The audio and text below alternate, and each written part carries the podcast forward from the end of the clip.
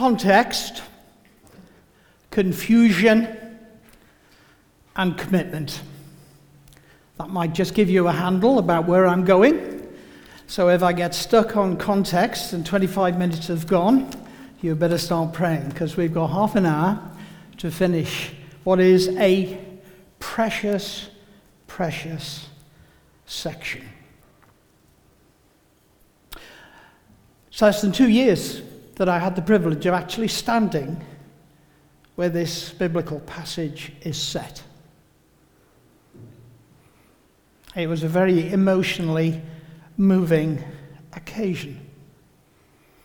Scores, if not hundreds, of people were actually being baptized in exactly the same place where Jesus was baptized. Now, we've talked in his own inimitable style, Richard did John the Baptist last week, and I found that fascinating and really interesting. And wonderful setting, and in a sense, the children have already preached the sermon. But that doesn't mean you're getting away without some more.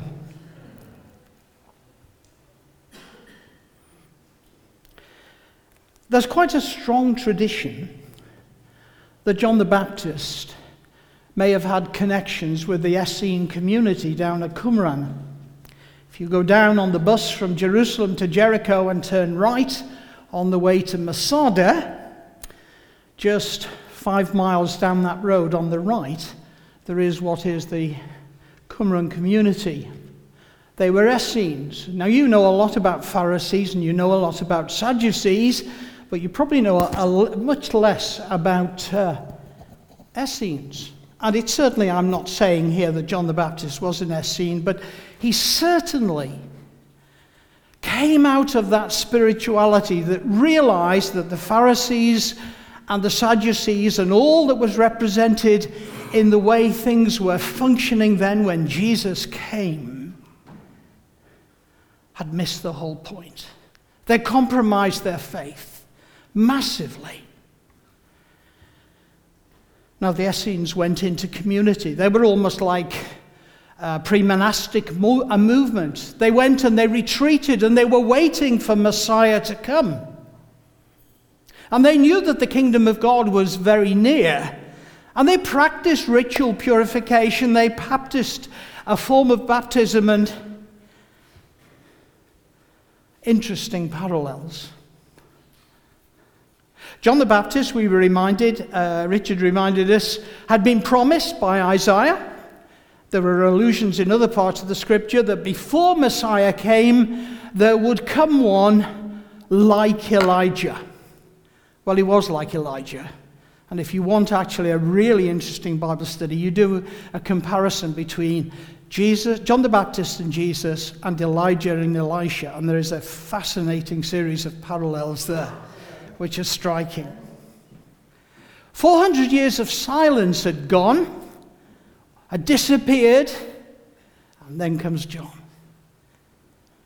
And if I ask you the focus of John, most of you will have picked up repent. And of course, that was absolutely central to what he was on about. He was talking about people changing their mind, metanoia, turning round back to face God in a living, personal way.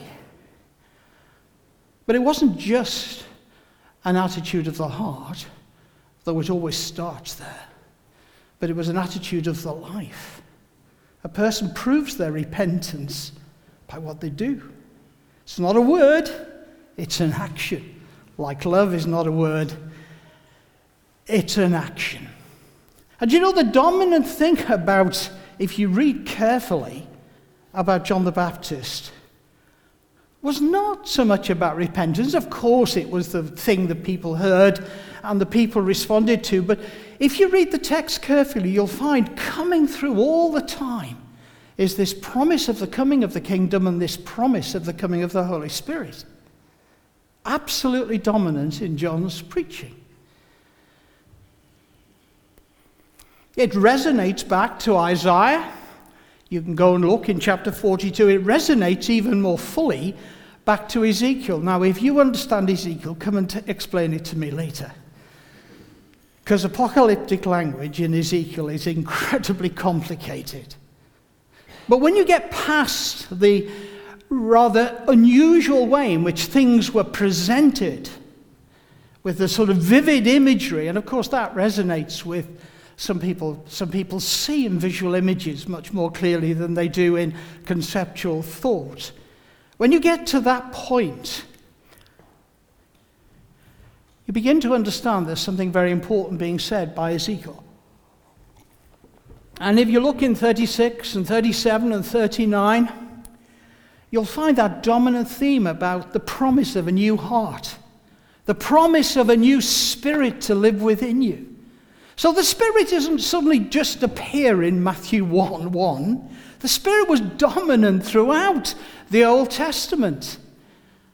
And again, I haven't got time to explore that this morning. Most of you will know, because it's quoted in the New Testament, that lovely little verse in Joel, that promise that he would pour out his spirit on the Jews. No, it didn't say that. Here was one of the Jewish prophets understanding that the pouring of the Spirit was for the world. That's why Uganda is relevant. That's why India is relevant. That's why Syria is relevant. That's why the Middle East is relevant. That's why Europe is relevant. It's actually why Bridgnorth is relevant. Because if it hadn't been that, none of you are Jews here to the best of my knowledge, and I most certainly am not. This little faith would have been locked inside a land. And that was what happened in the early church. But I'm digressing. Preachers are allowed to do that, I'm told. But they do anyway, whether they're allowed to or not.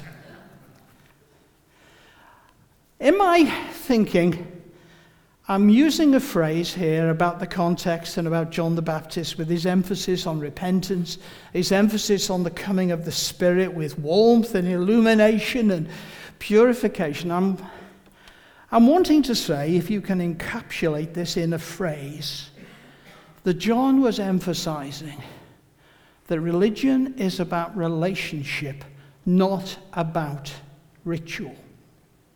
Did you get that? Religion is about relationship, not about ritual. And that is as true here in Bridgnorth as it is wherever you go in the world, and I have that privilege. Religion, true religion, Hebraic understanding of religion, it's about relationship. Yeah, that relationship, first of all, with God it's about relationship with each other. It's about actually relationship with myself. And if I may say so, forgive my hobby horse, it's about our relationship to creation. When did you last hear a sermon on ecology? We have fouled up this planet in the most unimaginable, offensive way. Sorry, I feel passionately about. But that's what that relationship with God, with myself, with others, and yes, with His creation. I watch broken-hearted at what's being allowed because Russia and America can't agree to absolutely plaster Syria. That, as you know, is the end result of political decisions made by Blair and Bush. Sorry true in exploding yet again the Shia and the Sunni tension. And if you need clarification on that little tirade, you can ask me. Context. Confusion. I'm going to ask you a question. It's a rhetorical question. If it was a theological class, I'd probably do this and insist that you talk back to me, but I think that mightn't be quite the right approach here. Here's the second point the point about confusion. And here's the question Why did Jesus get baptized? And don't think the answer's simple. It is, and it isn't. Why did Jesus get baptized?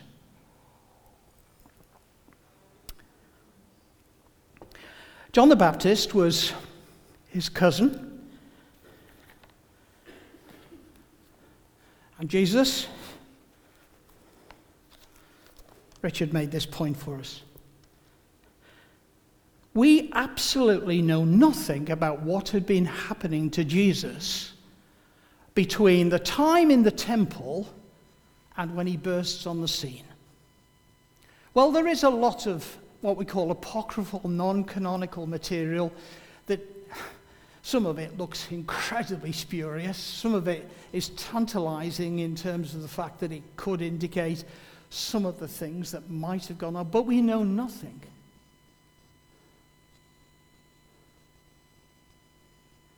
Let's assume, I think it's not a massive leap of faith, let's assume that Jesus was being a very good carpenter.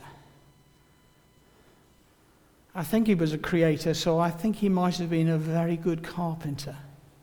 Yes? I suspect so. Up in Nazareth, about where I was two years ago, it's about a mile, it's about an hour's journey from the Sea of Galilee or the Sea of Gennesaret. And from the baptismal pool where John did his baptisms, it's probably another half an hour by bus.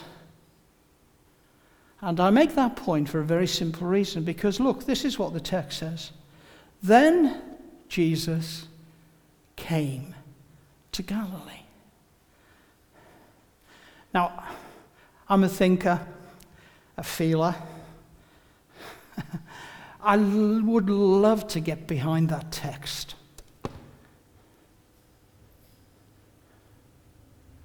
John's Gospel tells us, and the other Gospels tell us, that Jesus did exactly what the Father told him to do. Yes? So, somewhere when he was involved in Nazareth, a sense on his spirit must have been so strong that he came from Nazareth to Galilee at the instigation of his father. So you see, the initiative all along here lies with God the Father and the obedience of God the Son. So Jesus turns up. Why did Jesus get baptized. I was baptized when I was 15, on the same day as that beautiful lady who is now my wife. I did have eyes for her even then, but that's another story. That's not part of the sermon. Definitely not part of the sermon. I was 15 years old. I had been dramatically converted. At least I thought it was dramatic. I can take you to the place on Blackpool Promenade where the Holy Spirit came upon me in the first time, that first experience of being born again and being filled with the Spirit. And I knew I needed to be baptized. I think I was fairly aware of being a sinner. We grew up in a spirituality where guilt was played very strongly. And uh, anyone else? Guilt with their background? So they knew, I knew very well I was a sinner. And I probably thought I was a pretty serious sinner. I have to say, with a little hindsight, I don't think it was quite as bad as I thought at the time, but real nonetheless. But why did Jesus get baptized? Nobody ever, ever in biblical material or extra canonical material, no one ever accused him of sin. That's not that's sin of missing or breaking the law, and that's that's even sin of omission. I mean, you know, the, I've left undone those things I ought to have done, that sort of area of sin. No one ever accused him of that.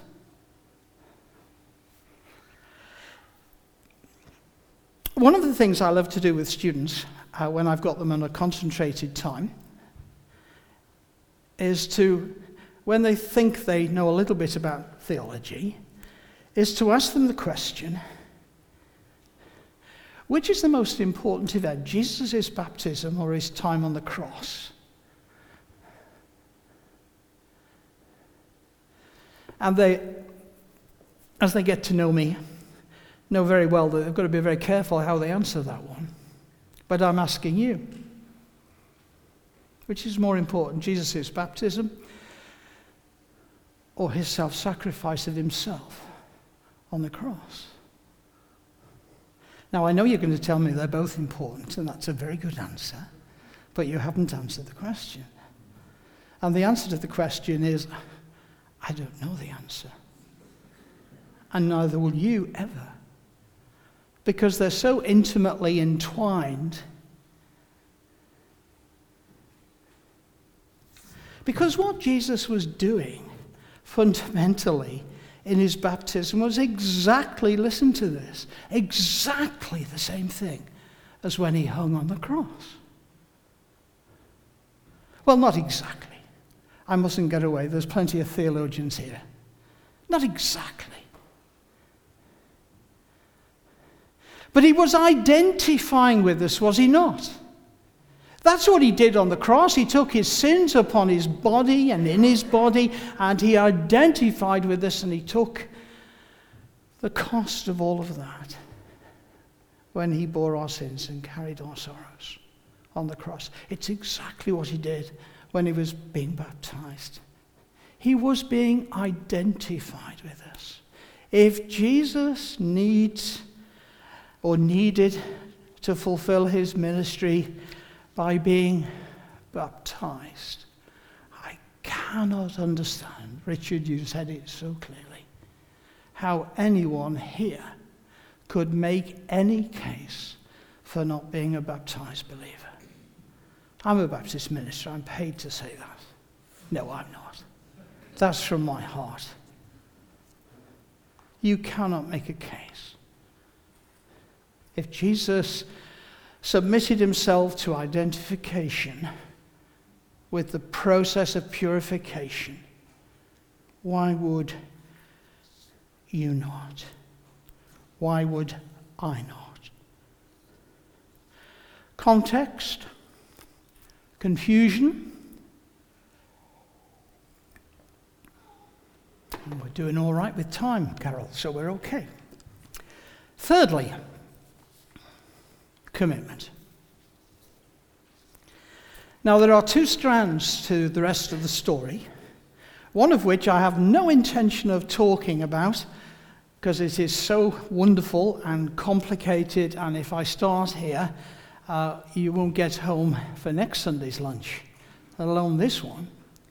But there is the most perfect revelation. I don't know a better, clearer biblical picture of Trinity than occurs here. Right? God the Son submitting to baptism. God the Father speaking from heaven. Where else in Scripture, you can do this, is this your homework? Where else in Scripture do you hear of or know of, or the writer records, the God the Father spoke. But he did here. And of course, the Holy Spirit came upon Jesus. See, Jesus needed the Holy Spirit to fulfill the work of mission. So let me say the obvious you never, ever, ever can be involved in mission meaningfully whether it's Bridgnorth, Uganda, wherever, without the Holy Spirit. Because the Holy Spirit is called the go between God. When I first went for Baptist accreditation, I went down to be interviewed uh, by uh, uh, Morris West, principal at Bristol Baptist College. And uh, he wanted to find out about me, and he asked me what I was reading. And I'd been reading an Alistair MacLean book, Where Eagles Dare. We took about 20 minutes discussing the subplot and the genre of uh, Where Eagles Dare. And then he said, Oh, by the way, how did you get on with that book, The Go Between God, which was the one we were supposed to be talking about? So it's vividly, but the Holy Spirit is the go between God. I mean, there's many other things. You can talk about him as paraclete, John does. But he's the go between God. He's the one who comes from the Father and comes to the Son and comes through the Son to us. Dare I say, you're actually living incarnates of the living God this morning if the Spirit of God dwells in you. Sloppy theological language, don't critique it. But it's true. That's what it means to be born again, to be spirit filled. But I'm not going to talk about that. You can think about that. I'm going to talk about the voice.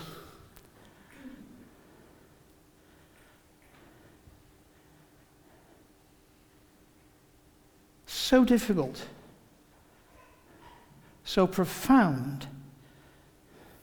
As I say, I can't think of, him, uh, of another biblical reference immediately. They'll come and correct me afterwards.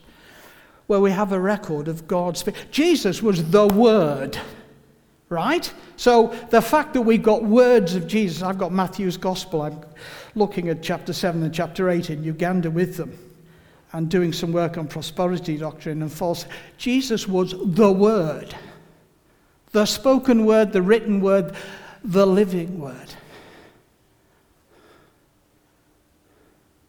But here we have God speaking.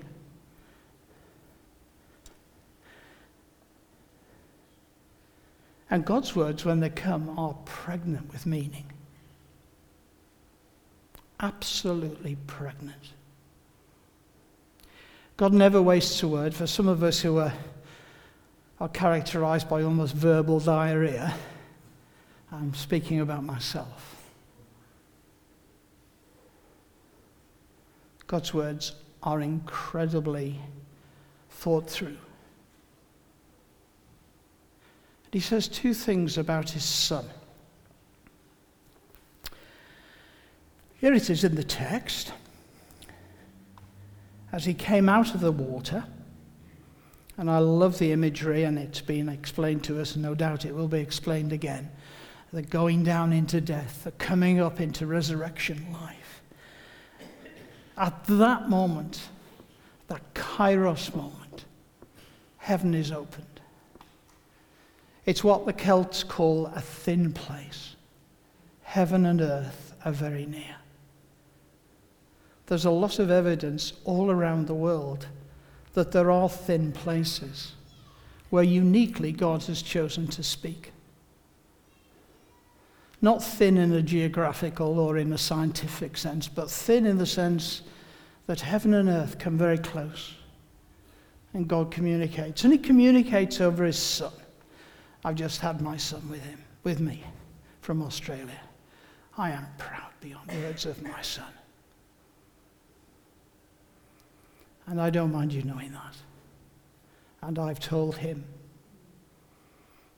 So he's in no doubt what dad thinks and feels. This is father speaking. And he says two incredible things. He said, first of all, and obviously God knew his Bible very well. That's not a surprise, is it? Yeah, he did know his Bible very well. And he quotes from the scripture. He quotes from, first of all, from Psalm 2. This is my beloved Son. Now, if you go back into the Psalms, you will know several of the Psalms, I was going to say many, but that's perhaps an exaggeration. Several of the Psalms are what we call messianic. They pre, um, pre, pre not prejudge, almost pre, not, neither preordained. They prefigure, I suppose, Jesus' coming, or they find their full fulfillment in the coming of Jesus. And if you look at Psalm 2, that's exactly it. And it's a picture of the messianic reign of Jesus as a mighty king and his promise coming. This is my beloved Son. You'd have thought that was enough to say.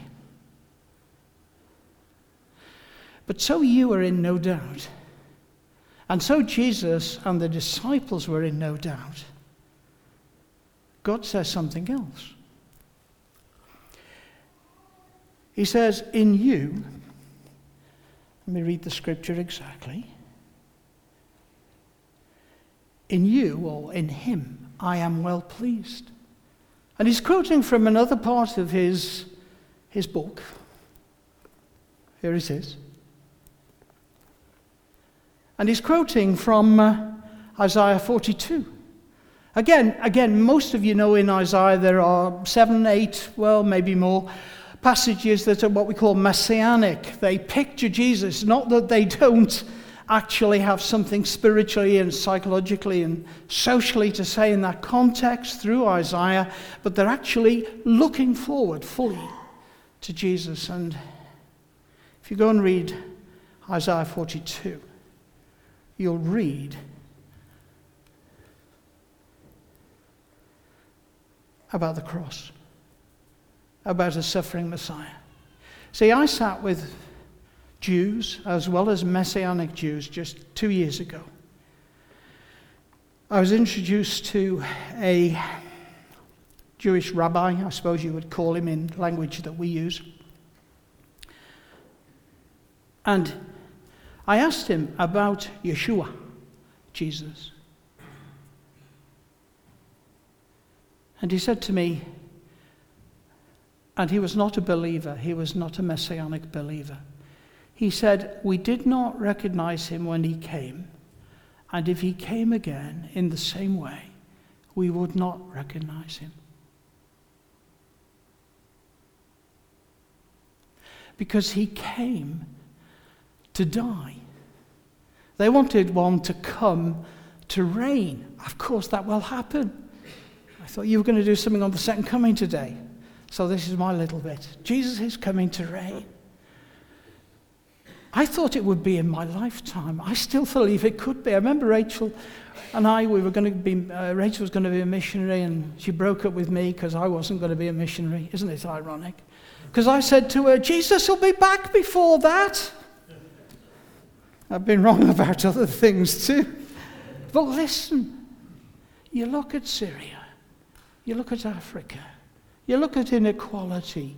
You look at the brokenness of this world, and your heart cries out, Maranatha, please, Lord, come back soon. It's a hell of a mess, the world, isn't it? It really is. I see it all the time. The thing you can pray for me when I'm in Uganda, it is so hard if you have any sensitivity of heart to meet poverty, to meet degradation, to meet things that, well, I'm glad you've never seen. It's heartbreaking to me, but to God. And there's only one ultimate answer, and that is, of course, the return of Jesus. So Jesus, uh, God the Father was telling Jesus, though Jesus knew, in terms of his self identity, that he was coming to die. But he knew that. How would you manage to live if you knew that the purpose of your life was to die in your early 30s? I have a darling daughter who's in heaven, in her 30s. God's given me 70 years plus, and please God, another 20. I don't know. I doubt it. But Jesus knew all the time even from when he went to the temple at 12, that he was living to die. I don't know how you deal with that sense of self awareness. Couldn't even begin to get your head around that intellectually, let alone emotionally. So Jesus knew that he had come to die. Time has raced away. I've got three applications that bring this back home. Number one, Richard said it clearly, I repeat it. This is not party line, though it is party line. Why in God's name are you not baptized if you're not? Jesus was. I have been. 15 years old. Remember giving my life to God. Remember going through the waters of baptism. And it is still true today what I said then that God can do what He likes with my life. Yes? That's what we say when we get baptized. I'm dead because I'm alive. Number two, style of ministry. You said it very clearly. I've been backing the healing on the street passionately in prayer because healing has always been central to ministry for me. And it's not that we're all meant to be doing that, but please think incarnationally about what you do as a Christian. We are not calling people to be with us, though we are. But we're actually, if we're modeling what Jesus did, we're actually going incarnate. You see, God came where we are. We tend to go to say to people, come where we are. That's not the model. This is a New Testament incarnational model. Please don't think I'm, not, I'm saying something like you shouldn't invite people. I'm not saying that at all. I'm simply saying, think about your style of ministry. You go where God tells you to go. I mustn't preach or steal next, well, it won't be next Sunday. Well, it will be on the 17th. It'll be the Sunday before I go to Uganda. But baptism is a statement of commitment. Communion is a statement of continuity, if you like. But every time you make a commitment to God, it will be tested. You have an enemy he will lie to you. He will distort the truth. He will do all sorts of things. But you are called, as Jesus was, to be a baptized believer who lives exclusively for God. Thank you.